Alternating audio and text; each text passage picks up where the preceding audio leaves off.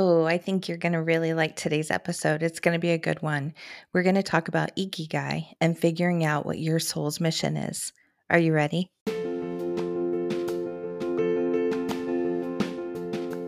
Welcome to the Ambitious Chick podcast. My name is Tamara Walmsley, marketing strategist, life coach, and mom of three.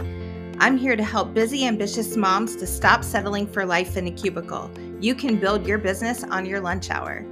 I believe that your soul was sent here on a mission to do work that only you can do. It's time to stop suffering in silence and go after the freedom and fulfillment your soul is begging for.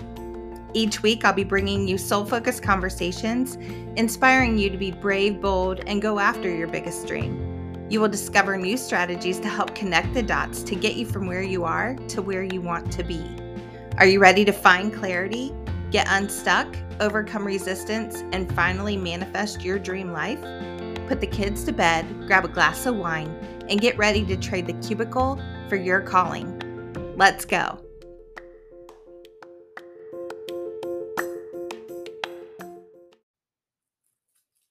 Good evening.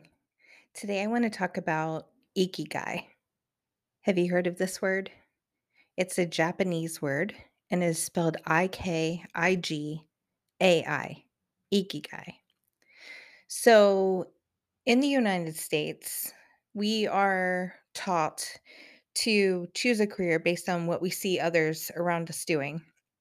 So, when you ask a child, you know, let's say we start off at the age of six or seven, and we're asking them what they want to be when they grow up, they are looking at the people that they know around them. So most of them will say something along the lines of what a family member does.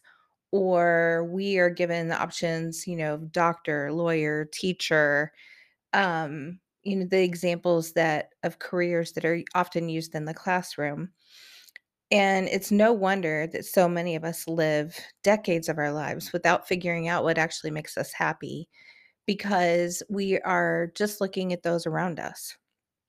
In Japan, they believe very differently. They believe that our ikigai is hidden deep inside of us and that it requires internal search to discover. Ikigai is a Japanese word describing your reason for being. They believe that it is the way of finding joy in your life. So, some also explain it as your reason for getting out of bed in the morning. And studies have shown that Japanese people who are living their ikigai have the highest percentage of people who live to see their 100th birthday and beyond. Not only do these people live longer than most of the other parts of the world, they're healthier and they're vibrant well into their advanced years. The rate of chronic illness of those in the, living in their ikigai is much lower they don't suffer from the same things that we do in the US. Like most Japanese women don't even have menopause symptoms. And for some reason, those of us in America have come to accept that menopause is quote unquote no- a normal part of life. But that's not true. It doesn't have to be true. The opposite of depression is not happiness, it's purpose. And I believe that having a clear purpose creates happiness and reduces the stress in our lives. So, clarifying your ikigai can be life changing, and it is the way to finding more joy in your life. So, I don't necessarily think that everyone only has one soul mission for their entire life, but I do think that we each have one mission for our soul right now, right? So I think that finding your ikigai is more internally focused and less externally focused. So you're not going to LinkedIn and searching for a job and trying to fit your yourself into one of those boxes. You're not looking at your friends and saying, "Oh, yeah, you know, I think I could do that job." That's not what this is about. This is more about looking internally, figuring out what your soul longs to do and like reviewing the things what you're capable of doing and what you're good at doing and so what i would recommend is that you take some time, maybe do some breathing, deep breathing, calm yourself. If you're someone who meditates, I strongly recommend you do that first. And then I would choose a notebook and a pen. And um, I think that putting pen to paper is very, very powerful. And I do feel like it works better if you are someone who prefers to do everything digital, that's fine. Do what works best for you, but there is power in the pen and paper. So, what I would a- ask you to do is to close your eyes for a moment, assuming that you're not driving. Wait until you're ready to do the exercise. Open yourself up to positive energy. Focus on what you do want. Focus on what brings you joy in your life. And what I'm going to have you do is a brainstorming exercise. So you're not going to edit anything that pops into your mind, you're just going to write it all down. Um, do not stop yourself from writing something down because you think it's dumb or you think it's out of your reach. Write it all down. And you're going to brainstorm four different topics. So I would estimate, give yourself five or 10 minutes for each of them.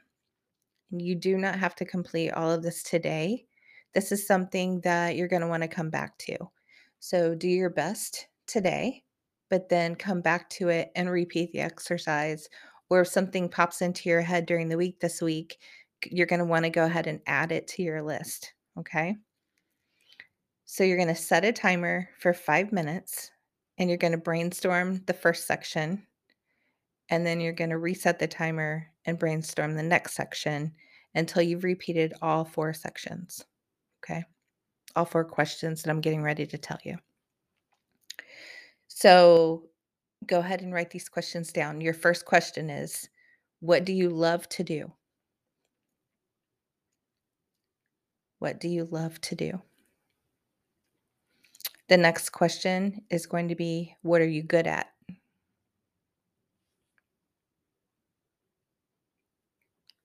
Question number three is What does the world need? What do you think our world needs? And number four, what can you get paid to do? So you've got what do you love to do? What are you good at? What does the world need? And what can I get paid to do? And I want you to brainstorm each of those questions for at least five or 10 minutes. And like I said, then come back to it and add to it as time passes. Okay, so then once you've completed all four questions, you've done your brainstorming exercise for each of the four questions, you're going to see if there are any similarities or anywhere where your answers overlap. So if you're familiar with the Venn diagram, each of the circles of the Venn diagram, there's going to be four circles. One question goes in each of the four circles, and you're going to see where they all meet in the center and that is going to be the area that you should focus on, the area that you should see what happens, what can come out of that. Do a lot more brainstorming and really do some soul searching and look into that a little bit more.